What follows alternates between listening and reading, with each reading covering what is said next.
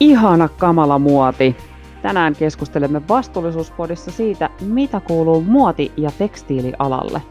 Tällä hetkellä tekstiili- ja vaatealan päästöjen osuus on noin 2 prosenttia globaaleista kasvihuonepäästöistä, ja jos mikään ei muutu, on arvioitu, että vuonna 2050 noin neljännes globaaleista kasvihuonekaasupäästöistä olisi tältä alalta. Vaatteita, kenkiä ja sisustustekstiilejä on ihanan helppo klikkailla verkkokaupoista näin koronankin aikana. Verkkokauppojen myynti onkin noussut samoin logistiikkayritysten kuljettamien pakettien määrä. Joidenkin tietojen mukaan paketteja kulkee yhtä paljon kuin joulun aikaan. Me kaikki tarvitsemme vaatteita, mutta miten voimme kuluttaa niitä vastuullisesti ja minkälaisia asioita meidän pitäisi huomioida – Tästä keskustelee kanssamme tänään vastuullisuusvaikuttaja Thrashianista kierrätysmuodin ja hitaamman kulutuksen puolesta puhuja Linnan juhlinkin useamman puvun suunnitellut ja toteuttanut Outi Pyy sekä koko alaa silmällä pitävän eettisen kaupanjärjestön vastuullisuusasiantuntija Maija Lumme.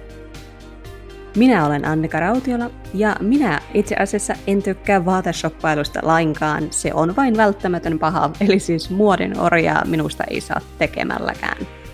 Mä haaveilen kapselivaatekaapista ja haluaisin sinne vain hyvälaatuisia ja eettisiä materiaaleja, mutta en kyllä tiedä tästä asiasta vielä tarpeeksi, joten tämä projekti on jäänyt haavetasolle.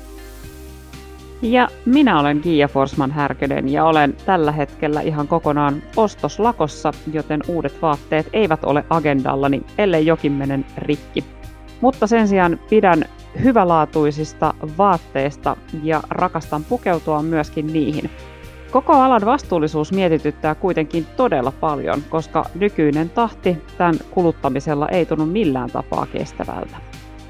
Tänään keskustellaan, onko se sitä tai saako alasta sellaisen. Tervetuloa mukaan vastuullisuuspodcastiin Outi ja Maija. Outi, mikä on Trashionista ja miten olet päätynyt sellaiseksi? Ja sitten kiinnostaa myös vähän se, että millä Trashionista elättää itsensä?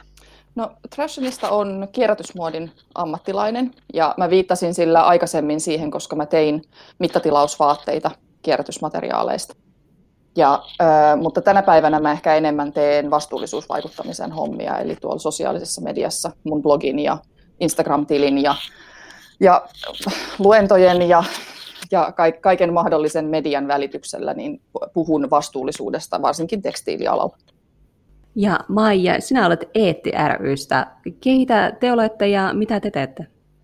Me ollaan kansalaisjärjestö tai kansanliike, joka edistää oikeudenmukaista maailmankauppaa, kestäviä tuotantotapoja ja vastuullista kuluttamista. Ja me toimitaan oikeastaan niin kuin kaikilla yhteiskunnan tasoilla, eli, eli koulutetaan ja vaikutetaan tavallisiin ihmisiin, nuoriin, aikuisiin ja sitten yrityksiin ja sitten myös poliittiseen päätöksentekoon.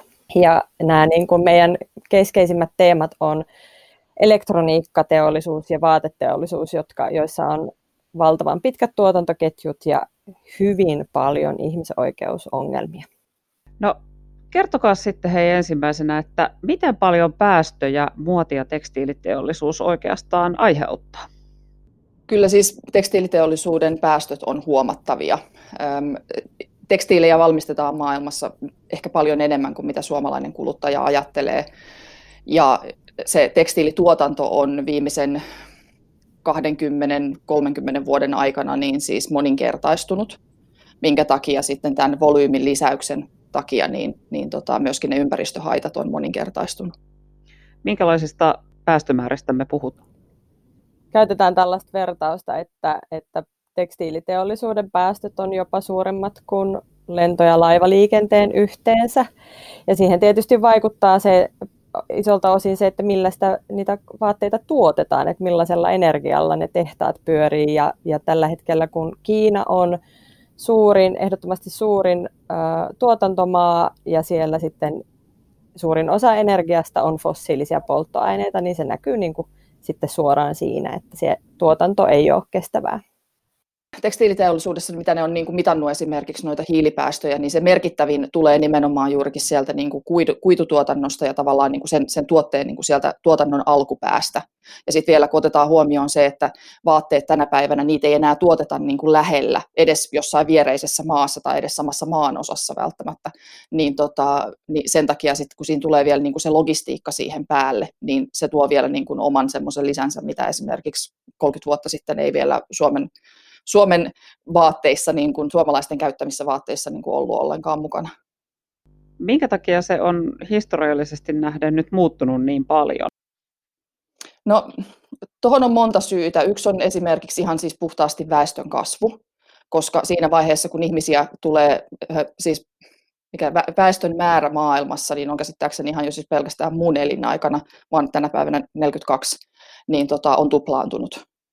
Ja siinä vaiheessa, kun ihmisiä on enemmän, niin myöskin tekstiilejä tuotetaan enemmän. Ja sitten taas, kun siihen lisätään vielä se tekstiilien käytön ö, syklin lyhentyminen, vaatteita käytetään tänä päivänä ihan siis saattaa olla vain niin muutamia vuosia, kun aiemmin niitä käytettiin kymmeniä vuosia, niin toi lisää sitä volyymiä ja me ostetaan määrällisesti tänä päivänä enemmän vaatteita, niiden hinta on on enää viisi, viidesosa siitä, mitä ne on niin kuin numeraaliselta arvoltaan ollut vielä 80-luvulla. Ja kaikki tämä niin kuin moninkertaistaa sitä volyymiä, mitä ehkä ei, se ei sillä tavalla näyttäydy niin kuin kuluttajan elämässä, koska se muutos on ollut tosi hidas. Et ilman niitä niin kuin vertailulukuja, niin sitä on ehkä tosi vaikea niin kuin omassa arjessa nähdä, mutta siis se muutos on ollut valtava.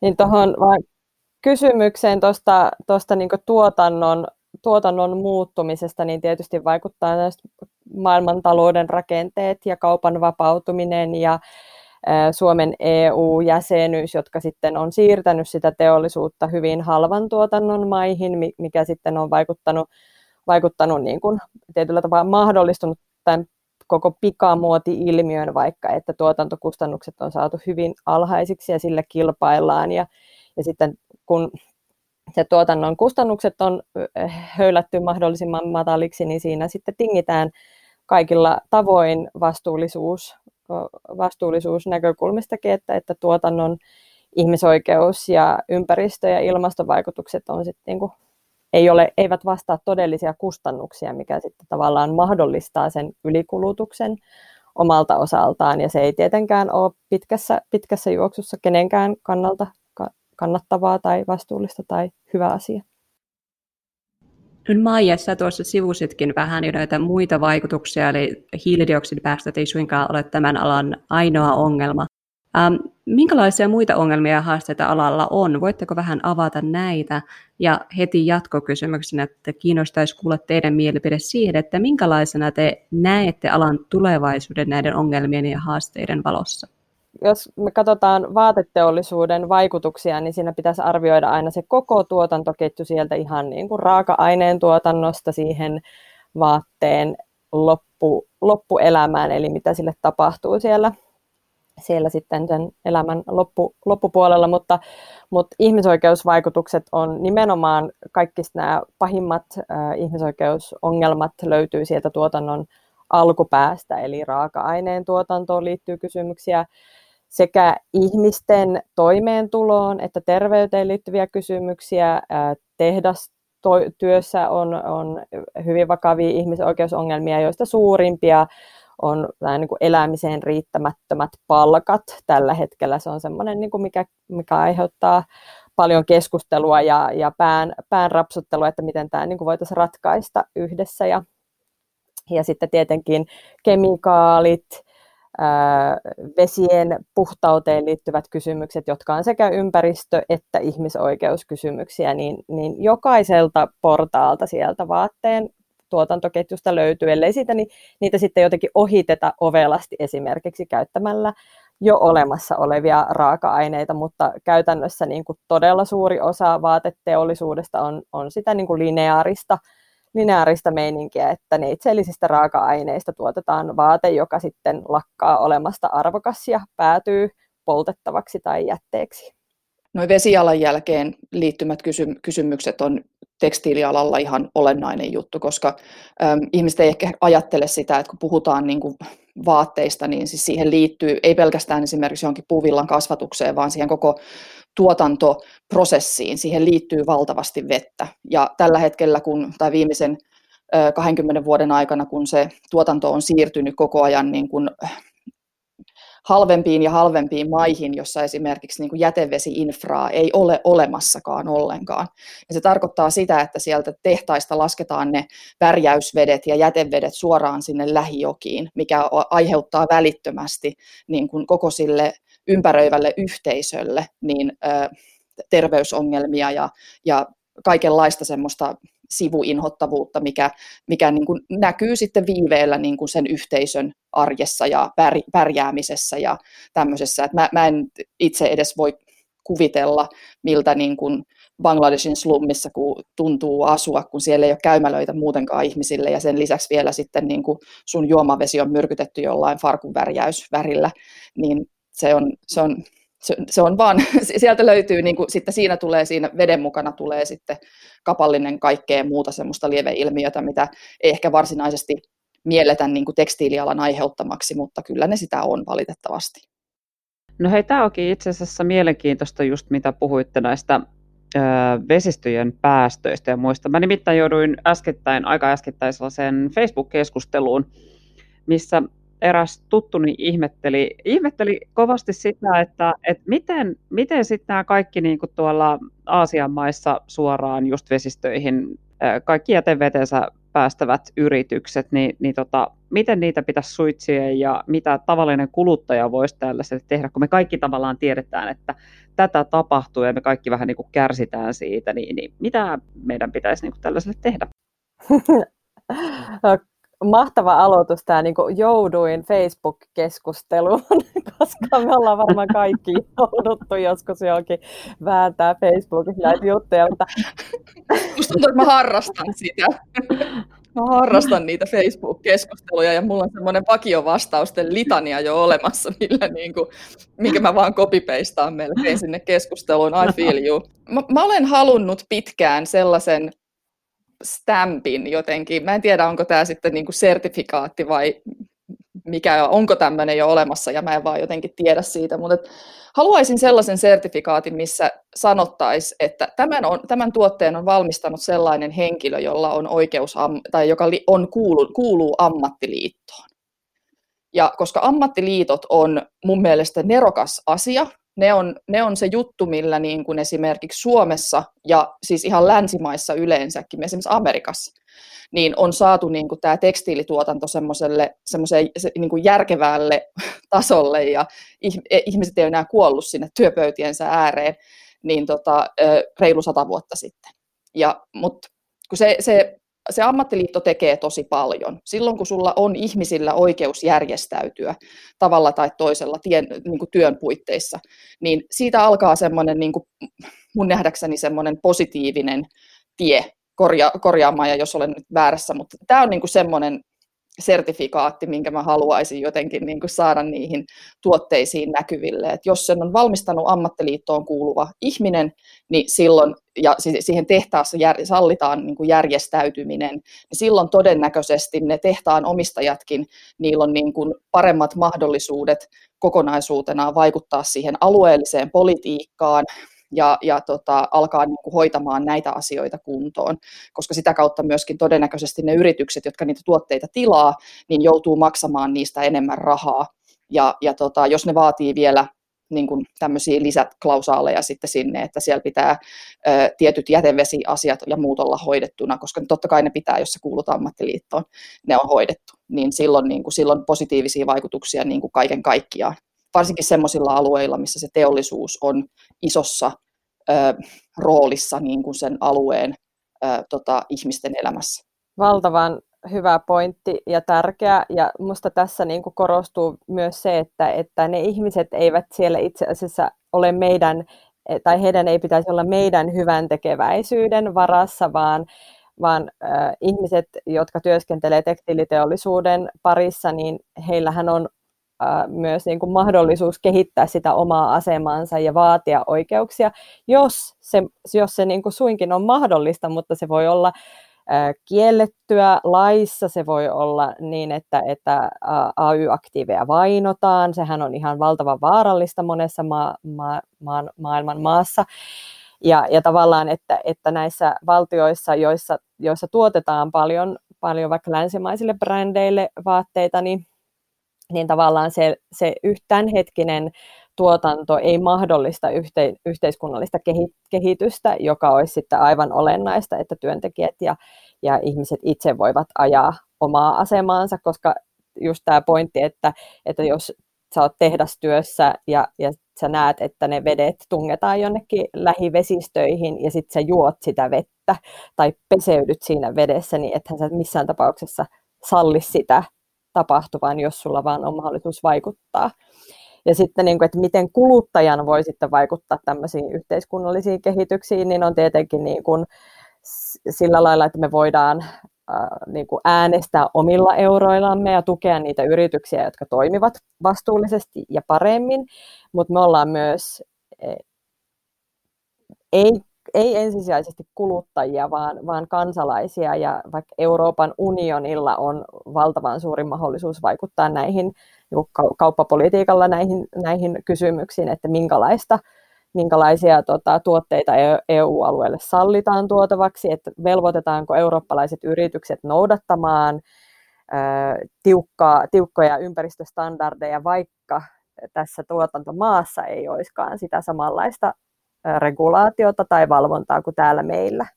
Ja niin kuin, että, että hyvin monilla tavoilla voidaan vaikuttaa. Me voidaan tukea sellaisia organisaatioita, niin kuin vaikka Suomessa on Suomen ammattiliittojen solidaarisuuskeskus SASK, joka tekee suoraan sitä AY-liikkeen vahvistamistyötä monissa näissä niin kuin tuotantomaissa.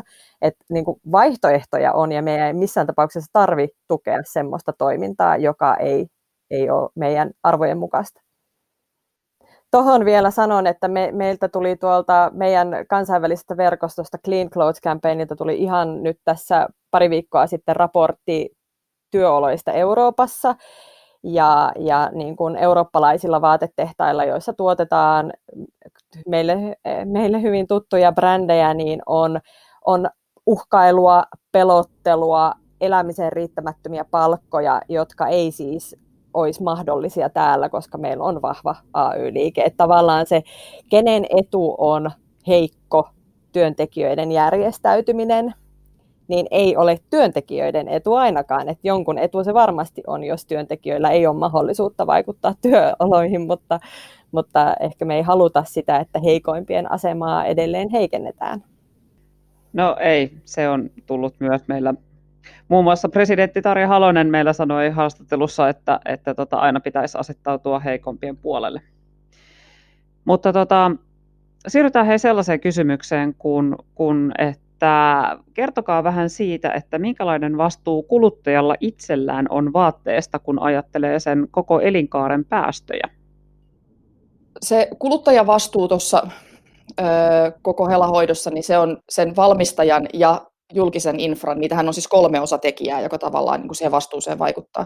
Mutta se kuluttajan osuus on nimenomaan sen tuotteen ö, huolto, vaatehuolto ja käyttökestävyys, koska mä oon itse ollut töissä vaatefirman asiakaspalvelussa ja, ja kun tuolla on niin kuin, hyvän tekeväisyysjärjestön lajittelussa ollut töissä, niin mä näen, mä on nähnyt siellä tosi paljon vaatteita, mitä kuluttajat on pilannut. Siis ihan väärällä huollolla, väärällä pesemisellä ja väärällä kaikella. Et se, ei pel- se, se kuluttajan, kuluttaja pystyy vaikuttamaan siihen vaatteen elinikään mun mielestä merkittävästi senkin lisäksi, että ne tietenkin sitten vois ostaa tietyn tyyppisiä vaatteita, koska se, että miten sä huollat sitä vaatetta, niin yhtä merkittävää on myöskin se, että onko se vaate oikeasti sopiva sun elämään. Tiedätkö, että kun siis kaikki vaan ei, sori vaan nyt pärjää oikeasti sen kasmiirin kanssa, niin älä osta sitä sitten. Niin kuin jos sä et ole valmis sitoutumaan niin kuin siihen kuituun sillä tavalla, kun se, se vaate oikeasti sitä niin kuin vaatisi. Et jos sä oot semmoinen kaikki samaan koneelliseen ja 60 pikaohjelma, niin sit, sit sulle mun mielestä vaan tietyn tyyppisiä, niin kuin, tietyn tyyppisiä vaatteita, jotka tavallaan kestää sen. Et siinä vaiheessa älä mieti niitä mikromuoveja oikeasti ollenkaan, vaan sit ostat semmoista kamaa, joka oikeasti kestää niin kuin sellaista myllytystä.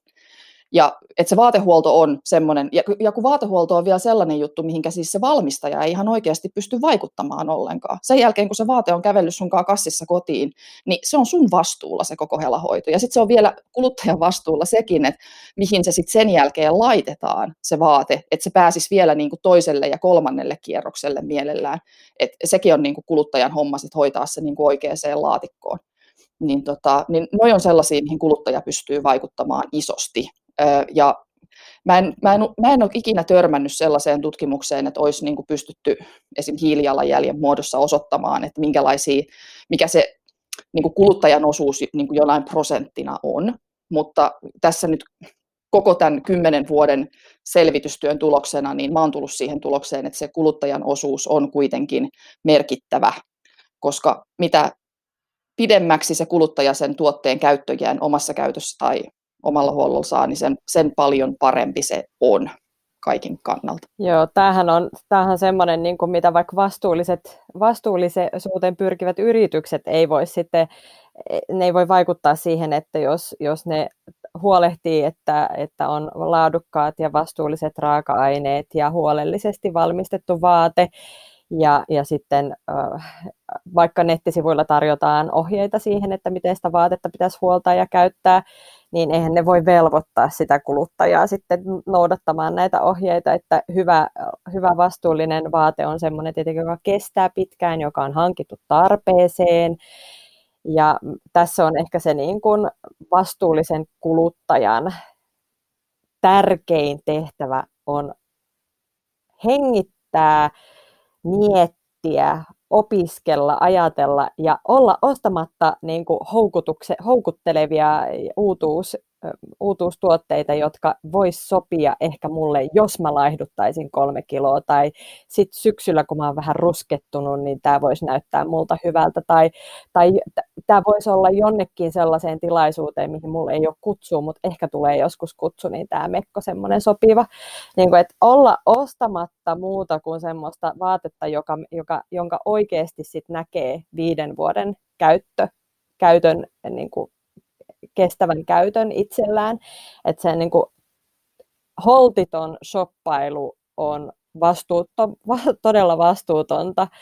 Ja sitten niin kuin, myös edelleen nostan sen esiin, että me ei olla vain kuluttajia, vaan me ollaan myös vaikuttajia. Me voidaan antaa aina yrityksille palautetta siitä, että jos me tykätään, että ne toimii vastuullisesti tai ollaan tyytymättömiä niiden vastuullisuus viestinnän tasoon ja, ja sitten toki myös se poliittinen päätöksenteko, joka on mun mielestä niin kuin tavallaan asettaa ne pelisäännöt kaikille yrityksille, että onko yritysten esimerkiksi kunnioitettava ihmisoikeuksia vai ei, niin me tavallaan me kuluttajat kautta kansalaiset ollaan myös vastuussa siitä, että yrityksien ei ole pakko kunnioittaa ihmisoikeuksia. Toi, tota, yksi sellainen, miten kuluttaja ei esimerkiksi välttämättä tajua, se on ehkä kuullut tästä, mutta se ei taju sitä, että, että nettikaupassa palautetaan keskiväärin puolet vaatteista, mitä on tilattu ja ostettu sieltä. Se tarkoittaa sitä, että esimerkiksi tuommoiset Salannon kaltaiset toimijat, mitkä myy valtavat määrät tekstiilejä niin kuin nettikaupan välityksellä vuodessa, niin ne joutuu pitämään aivan järkyttävän kokoisia varastoja sen takia vaan, että joku saattaa sen ostaa. Et siis se niin kuin, in transit olevien vaatteiden määrä on aivan hirveä joka ikinen sekunti niin kuin maailmassa. Et sen takia sen lisäksi, että mä allekirjoitan kaiken tuon palautteen antamisesta, ne yritykset ei tule ikinä tietämään kuluttajan mielipiteistä, jos niitä vaan huudellaan jossain Facebook-ryhmissä, vaan se palaute pitää antaa sille suoraan sinne yritykselle. Mutta että myöskin mä oon aika monelle firmalle lähettänyt palautetta siitä, että mä haluan tarkemmat mitat niistä tuotteista sinne nettikauppaan, koska, ja, ja tämän, tämän on myöskin huomannut siis ne yritykset, tähän on heille myöskin siis tappiota aiheuttava asia, mikä tietenkin sitten kertautuu ja kostautuu siellä tuotteen alkupäässä niiden valmistajien, val, tuotetta valmistavien henkilöiden palkassa, niin on se, että ne että kun se kama liikkuu edestakas, niin siitä tulee niin kuin tappioita logistisesti, logisti, logistiikan kulujen muodossa, ja, ja tota, se vaan niin kuin, nettikauppa on tehnyt tästä niin kuin tekstiilitilaamisesta jotenkin tosi crazy, siis aivan crazyä.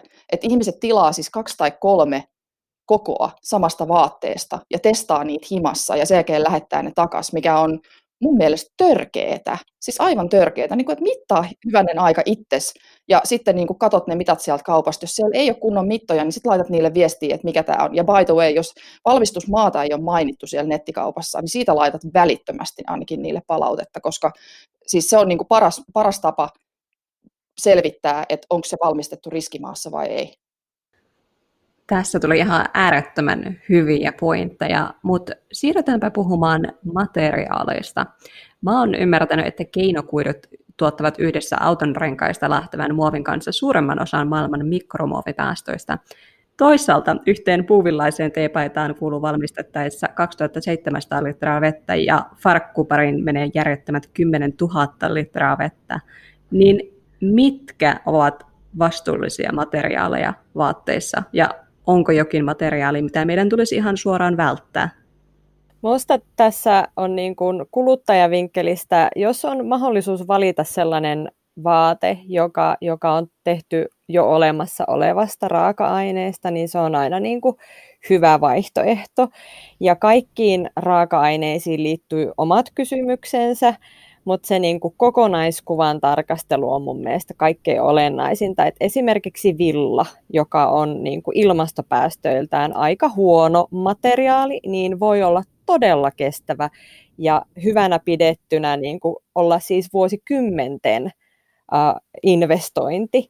Että tavallaan ei, ei, ei kannata tuijottaa vain jotain sellaista niin kuin vaikka sen tuotannon vaikutuksia, jos, jos sä sitten ostat vuosittain uuden villapaidan tai ostat yhden laadukkaan hyvän villapaidan, mitä sä pidät 5 tai 10 vuotta tai 20 vuotta, niin se vaikutukset on ihan erilaiset. Että tavallaan se, että niin kuin, kuinka paljon sä kulutat, niin on myös aivan super olennaista, että, että kun tällä hetkellä jokaista suomalaista kohtaan syntyy 13 kiloa tekstiilijätettä vuodessa, joka pääasiassa poltetaan osin sen takia, että nämä niin kuin, kiertotalousratkaisut on vielä niin lapsen kengissä, osin sen takia, että, että kun näitä näitä niin kuin, ää, raaka-aineita ei pystytä ottamaan hyvin talteen, kun, kun ei ole sitä tekniikkaa, niin, niin tavallaan se, että, että jos sä ostat minkä tahansa, mistä tahansa raaka-aineesta tehnyt laadukkaan vaatteen ja pidät sitä pitkään ja huollat sitä pitkään, niin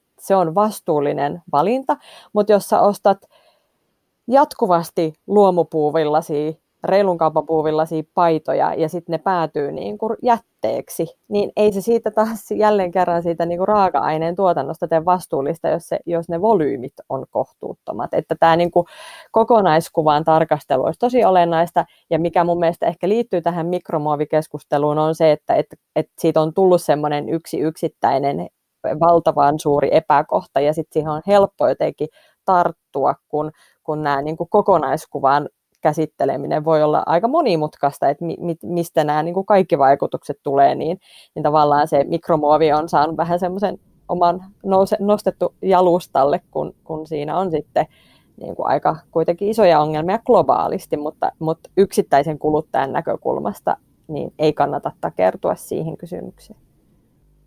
Noi vaateliikkeet, niin tota, tai siis äh, kuluttaja ei ehkä tiedä sitä, että, että esimerkiksi niin kuin hiilijalanjälki ja vesijalanjälki menee kuiduittain vähän sekä että. Eli polyesterillä on korkea hiilijalanjälki, mutta sitten matala vesijalanjälki. Puuvillalla on korkea vesijalanjälki, matala hiilijalanjälki. Useimmiten. Sen tietenkin vähän riippuu, että mistä tulee ja kuinka, miten se on hoidettu ja näin.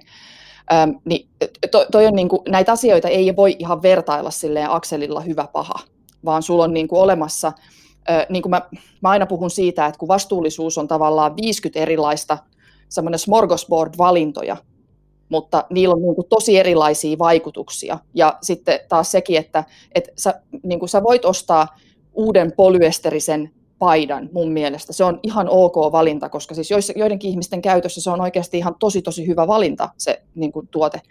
Öm, mutta sitten, että et se olisi huomattavasti tärkeämpää, että esimerkiksi ne tehtaat, mitkä valmistaa näitä tuotteita, että niillä, siellä siirryttäisiin siihen niin kuin vihreän energian käyttöön. Koska se, se, vaiku, se vaikuttaa niin kuin koko tuotantoon läpi, vaikka siellä olisi luomupuuvillaa, tavallista puuvillaa, polyesteriä, viskoosia, niin kuin ihan mitä vaan, niin silloin olisi niin kuin, merkittävä globaali vaikutus niin kuin saman tien. Tai no siis no energia-asiat on aina tälleen niin kuin monivuotisia hommia, mutta kuitenkin, että se olisi niin kuin yksi iso, mihin pitäisi, mitä mun mielestä kuluttajien pitäisi enemmän rummuttaa tuonne brändien suuntaan, että nyt ne energiat vihreäksi sieltä koko ketjusta.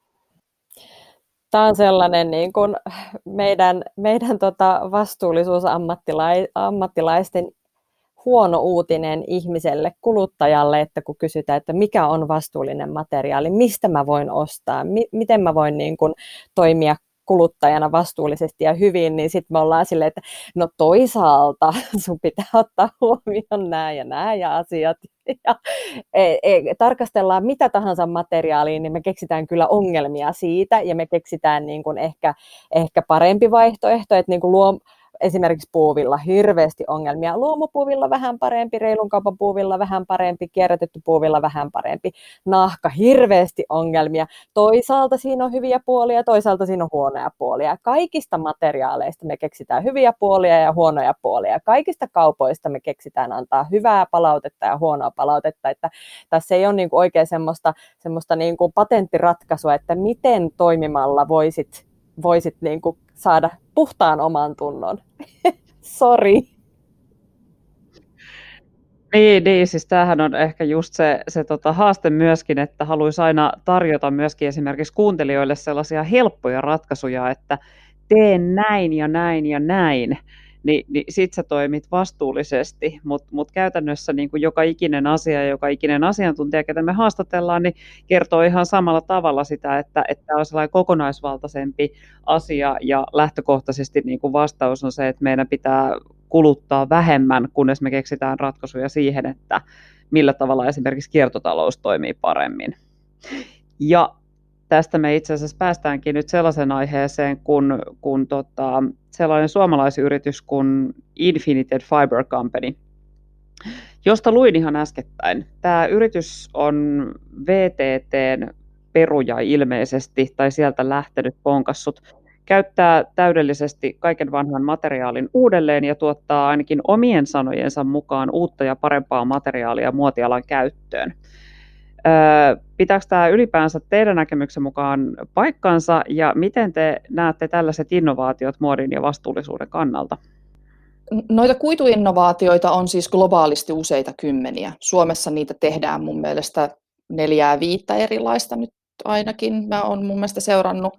Ja tota, noi, noi kuituinnovaatiot on ehdottoman hyvä asia. Siis jo, jos, niin kuin, kun me edelleen mietitään sitä väestön kasvua, väestön pitäisi niin kuin, kasvaa joitakin miljardeja tässä ihan niin muutaman kymmenen vuoden aikana, niin siis se tarkoittaa sitä, että me edelleenkin tarvitaan niin kuin sitä vaatetta ihan kauhean paljon. Ja se tarkoittaa sitä, että me ei myöskään pystytä vaan niin kuin siirtymällä johonkin luomupuuvillaan tai johonkin ärpettiin, niin me ei, me ei pystytä ratkaisemaan niin kuin sitä, sitä väestön kasvun tuomaa tilannetta, koska jos me, jos me vaan puhutaan tuollaisista jutuista, niin se väestönkasvu syö tavallaan kaikki ne edut, mitä niin kuin nämä tämän tyyppiset niin kuin asiat saa aikaiseksi. Ja siksi kaikki nämä niin kuin muuntokuituinnovaatiot, joihin esimerkiksi tuo Infinite Fiber kuuluu, ja, ja Ioncell F, ja ö, muuntokuitu tarkoittaa siis sitä, että siellä on selluloosapohjainen ö, se tota, niin kuin materiaali, josta sitten pystytään johtamaan niin kuin semmoista ohutta filamenttia, mistä pystytään periaatteessa tekemään niin kuin aika lailla mitä vaan. Ei pelkästään vaatteita, vaan siis kaikkea muutakin.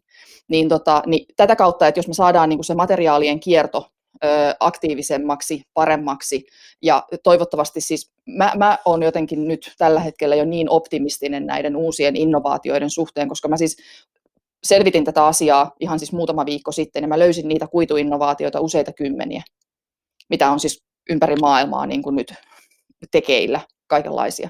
Ja, ja tota, et jos me saadaan näitä niin kuin nyt enemmän tuonne systeemiin kannattavaksi, niin se auttaa osaltaan ja sitten tota, niin kuin nämä, no kaikki nämä vaikuttaa kaikkeen, mutta mä pidän tota tosi hyvänä juttuna kokonaisuutena.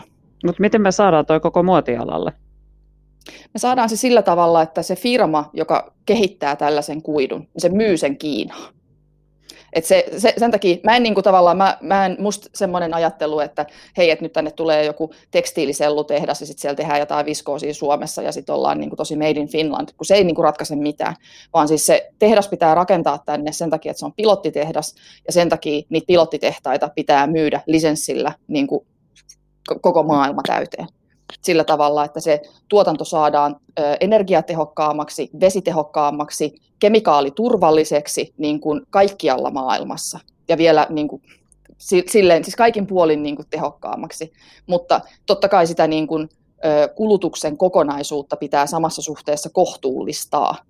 Eli tämän takia mä esimerkiksi suosittelen kuluttajalle sitä, että hän seuraisi sitä omaa, selvittäisi mikä se sun oma henkilökohtainen hiilijalanjälki on nyt. Ja sitten pikkuhiljaa yrität sieltä niin kuin hilata sitä hiilijalanjälkeä sinne tiedätkö, kahteen tonniin, mistä nyt sitten liian lähdetkään.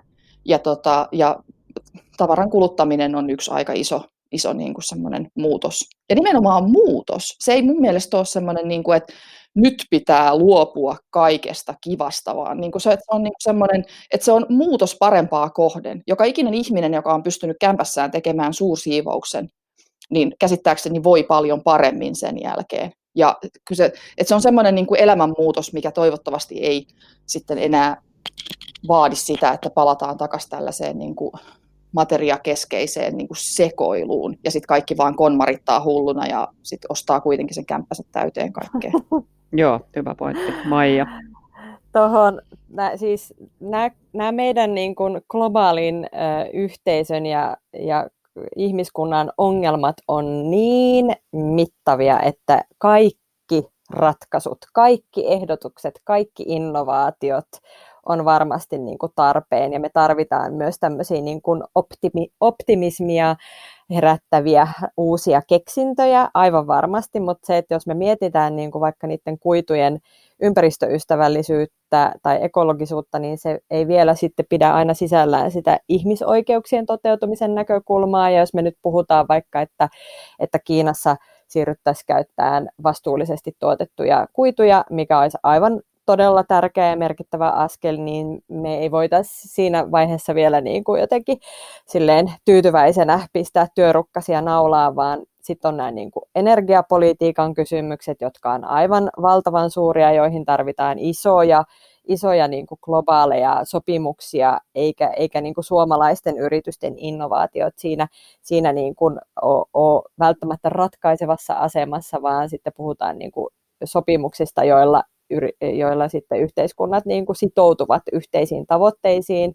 Ja sitten toisaalta niin kuin ihmisoikeuksien toteutuminen vaikka siellä tehtaissa, niin se, se vaate, vaikka se olisi tehty, tehty näistä uusista innovatiivisista kuiduista, niin se ei vielä välttämättä tarkoita sitä, että ne työntekijät esimerkiksi tulisivat toimeen omalla työllään. Että tässä niin kuin on runsaasti työnsarkaa, mutta niin kuin kyllä mä näen, että, että me tarvitaan kaikki, kaikki hyvät ideat näiden, näiden ongelmien ratkaisemiseen, että et kyllä näillä niin kuin on, on tärkeä paikka tässä keskustelussa ja ratkaisuissa. Nyt jos esimerkiksi vaate on tuotettu vaikka Bangladesissa, tarkoittaako se ihan automaattisesti sitä, että kyseessä ei ole eettinen vaate?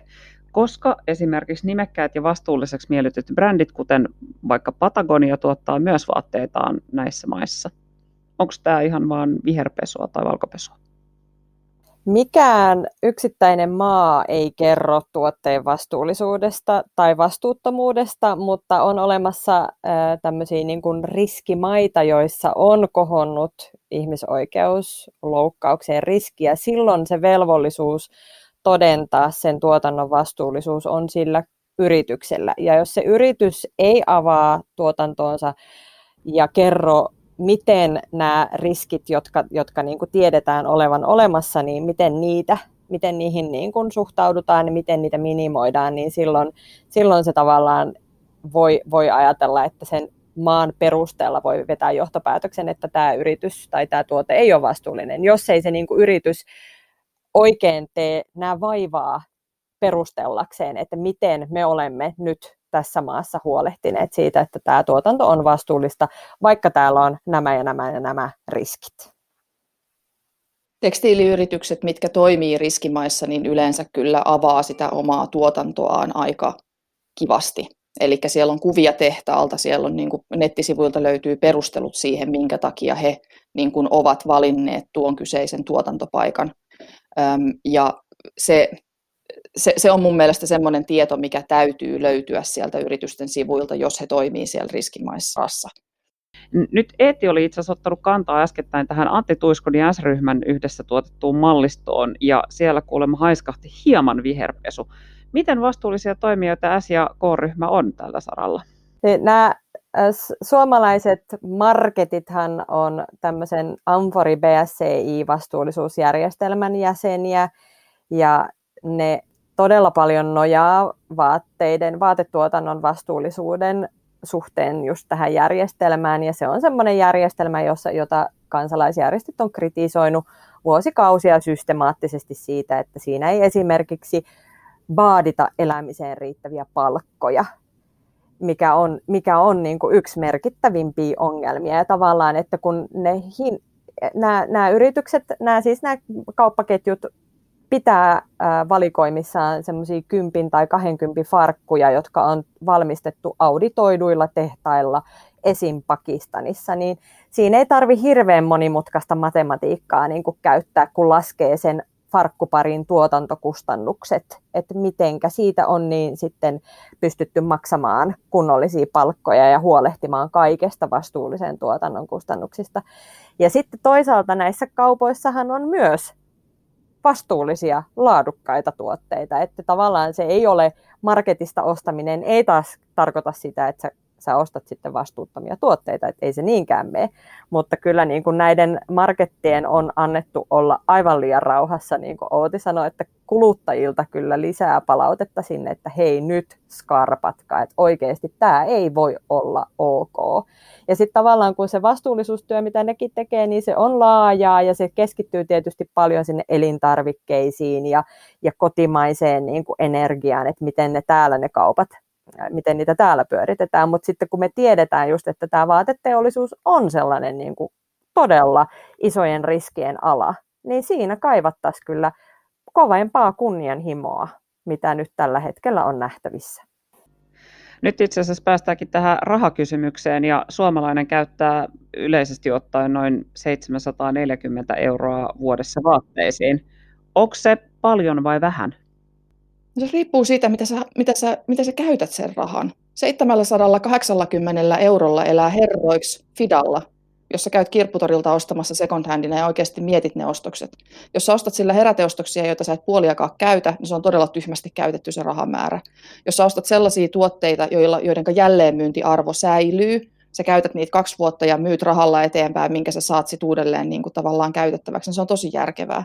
Ja sitten varaat siitä rahamäärästä osan vaatehuoltoa varten, jos sä et osaa, niin kuin, että et sä voit, voit, voit hyvällä omalla tunnolla käydä vaihdattamassa vetskareita ompelijalla ja, ja hoidattamassa kenkiä suutarilla, niin silloin se on tosi hyvin käytetty se raha. Tietenkin se silloin lasketaan osaksi palvelujen hintaa. Jos katsoo tilasto, tilastojen valossa niin suomalaiset ostaa eurooppalaisista kolmanneksi toista eniten vaatteita ja eniten ostaa, ostaa tuolla, ostetaan Briteissä.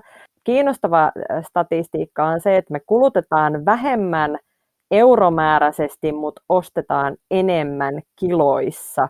Eli niin kuin me ostetaan halvempaa ja heikompilaatusta enemmän nykyään kuin, niin kuin aikaisemmin. Että tavallaan se, mi- mihin me käytetään se raha, niin kuin Outi just sanoi, niin se on olennaista, että ei kannata tuijottaa sitä niin kuin euromäärää. Tota, kerro hei Outi ihan kiteytetysti nopeat vinkit siihen, että miten kuluttaja voi hankkia itselleen vastuullisia vaatteita? Kuluttaja voi mun mielestä tehdä todella paljon. Yksi tärkeimmistä jutuista on juurikin se, että sen täytyy antaa palautetta yrityksille kaikesta, koska muuten kaikki ne kuluttajan ajatukset niin häviää jonnekin. Kuluttaja voi tosiaan opetella sen paremman vaatehuollon, minkä kautta hän pystyy sillä omalla hetkellään pidentämään sen vaatteen käyttöikää. Järjestötoiminnan tukeminen, jos haluat jonkun asian välittömästi tehdä, niin pistä sieltä omasta palkasta osa niistä vaaterahoista menemään useille eri järjestöille, ihmisoikeusjärjestöille ja näille ö, muille ympäristöjärjestöille, jotka tekee näiden asioiden eteen asioita. Jos ei muuta, niin ainakin tuet naisten ja tyttöjen koulutusta. Se on niin kuin mun mielestä aina hyvä, hyvä kohde.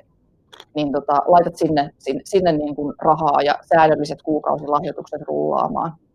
Ja sitten äänestät. Äänestäminen on, on varsinkin nuorilla ihmisillä mun mielestä aivan järkyttävän huonoissa kantimissa. Ja niille tämä maapallo kuitenkin niin kuin kaikkinensa jää, niin se on yksi iso asia. EU-lainsäädännöllä pystytään ohjaamaan, niin kuin Maija sanoi, todella hienosti yrityksiä tekemään parempia asioita. Niin se, että ei pelkästään äänestetä eduskuntavaaleissa, vaan äänestetään kaikissa vaaleissa. EU-vaalit on ihan yhtä tärkeitä. Sillä on, sillä on tosi paljon väliä, että minkälaisia meppejä sinne oikeasti lähtee meiltä. Ja olisi tosi kiva saada firmoille myöskin kaikille vaatevalmistajille niin tuottajavastuu. Tämä lista on pitkä, mutta se tarkoittaa sitä, että kuluttajalla on valtaa, kuluttajalla on vaihtoehtoja. Entäs Maija, mitkä sun vinkit on siihen, että kuluttaja voi hankkia itselleen vastuullisia vaatteita? Mulla on semmoinen vinkki vitonen, että opettelee erottamaan halun ja tarpeen ja kuluttaa tarpeeseen. Tekee, tekee harkittuja hankintoja siihen tarpeeseen, niin silloin, silloin ollaan jo aika, aika kestävillä linjoilla, että, että niin vähemmän laadukkaampaa, harkitumpaa, niin se on ihan hyvä tapa. Ja, ja mitä paremmin ymmärtää niin näitä tuotannon haasteita ja ongelmia, niin sen, sen helpommaksi se tavallaan, tai sen, sen niin kuin helpommaksi se, se muuttuu se vastuullisten kulutusvalintojen tekeminen, että niin kuin vastuullisuuslukutaidon kehittämistä, se olisi ehkä mun semmoinen ykköstoive jokaiselle itseään kehittävälle vastuulliselle kuluttajalle. Se kuulostaa hyvältä. Meillä on tota, aika laajasti nyt keskusteltu vähän kaikesta. Tässä on paitsi niin kuin muodista ja, ja tekstiiliteollisuudesta, tai siis oikeastaan kyllähän nämä liittyy, mutta ollaan päästy ihan AY-liikkeeseen ja politiikkaan ja äänestämiseen ja kaikkeen muuhun sellaiseen. Tämä on ollut aika kattava ja hyvä setti kokonaisuudessaan. Nyt meillä on tapana esittää meidän haastateltaville aina kolme nopeata tähän lopuksi ja teillä on 10 sekuntia aikaa maksimissaan vastata. Ei tarvitse perustella millään tavalla, vaan, vaan näistä kahdesta vaan valitsette sen, mikä tuntuu omalta. Ja voidaan vaikka tehdä silleen, että Outi aloittaa ja Maija seuraa.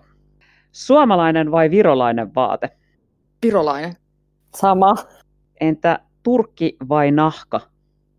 apua, siis mä mietin Turkkia valtiona. Tota, oota nyt. Turkki vai nahka? Siis nahka. Nahka, nahka, joo. mä valitsen kans nahkan. Entä yksilön vastuu vai valtion vastuu? Valtion vastuu. Ehdottomasti valtion vastuu. Siinä oli kaikki tältä erää. Eli nyt ollaan käsitelty muotia ja tekstiiliteollisuutta. Outi Lespyyn kanssa Trashionista sekä Maija Lumme Eetti ryltä. Kiitos paljon tästä haastattelusta teille molemmille. Kiitos. Kiitoksia.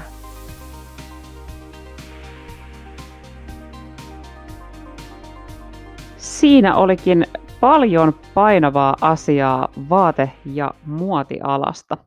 Ihan yksinkertaisista asioista ei tosissaan ole kyse, kun puhutaan siitä, että millä tavalla voidaan hankkia tai kuluttaa muotia ja vaatteita vastuullisesti. Suuret ongelmat ilmeisesti ratkeaa kuitenkin parhaalla tavalla, kun äänestetään poliittisesti oikein ja saadaan sillä tasolla niitä asioita eteenpäin. Ja mä olen ihan täysin samaa mieltä siitä Outin ja Majan kanssa, että kuluttajan ei pitäisi joutua miettimään siellä kaupassa, että onkohan tämä nyt ihan oikeasti vastuullisesti tuotettu vai, vai onkohan siellä koko sen arvoketjussa tapahtunut jotain kummallisuuksia. Et yritysten pitäisi kyllä tästä myöskin vähän ottaa ehkä enemmän koppia ja, ja tehdä siitä huomattavasti läpinäkyvämpää siitä toiminnasta ja pakottaa myöskin niitä, niitä olosuhteita paremmaksi siellä tuotantomaissa. Sen lisäksi varmaan meidän itsemme pitäisi ymmärtää, että vaatteiden kuuluu ja pitää maksaa hieman enemmän kuin muutaman euron teepaidalta tai farkuista muutaman kympin ehkä, jotta me pystytään takaamaan, että kaikilla siellä tuotannon arvoketjussa on asiat hyvin ja oikein. Ja lisäksi meidän varmasti kannattaa huomioida vähän siitäkin, että kuinka paljon on tarpeeksi.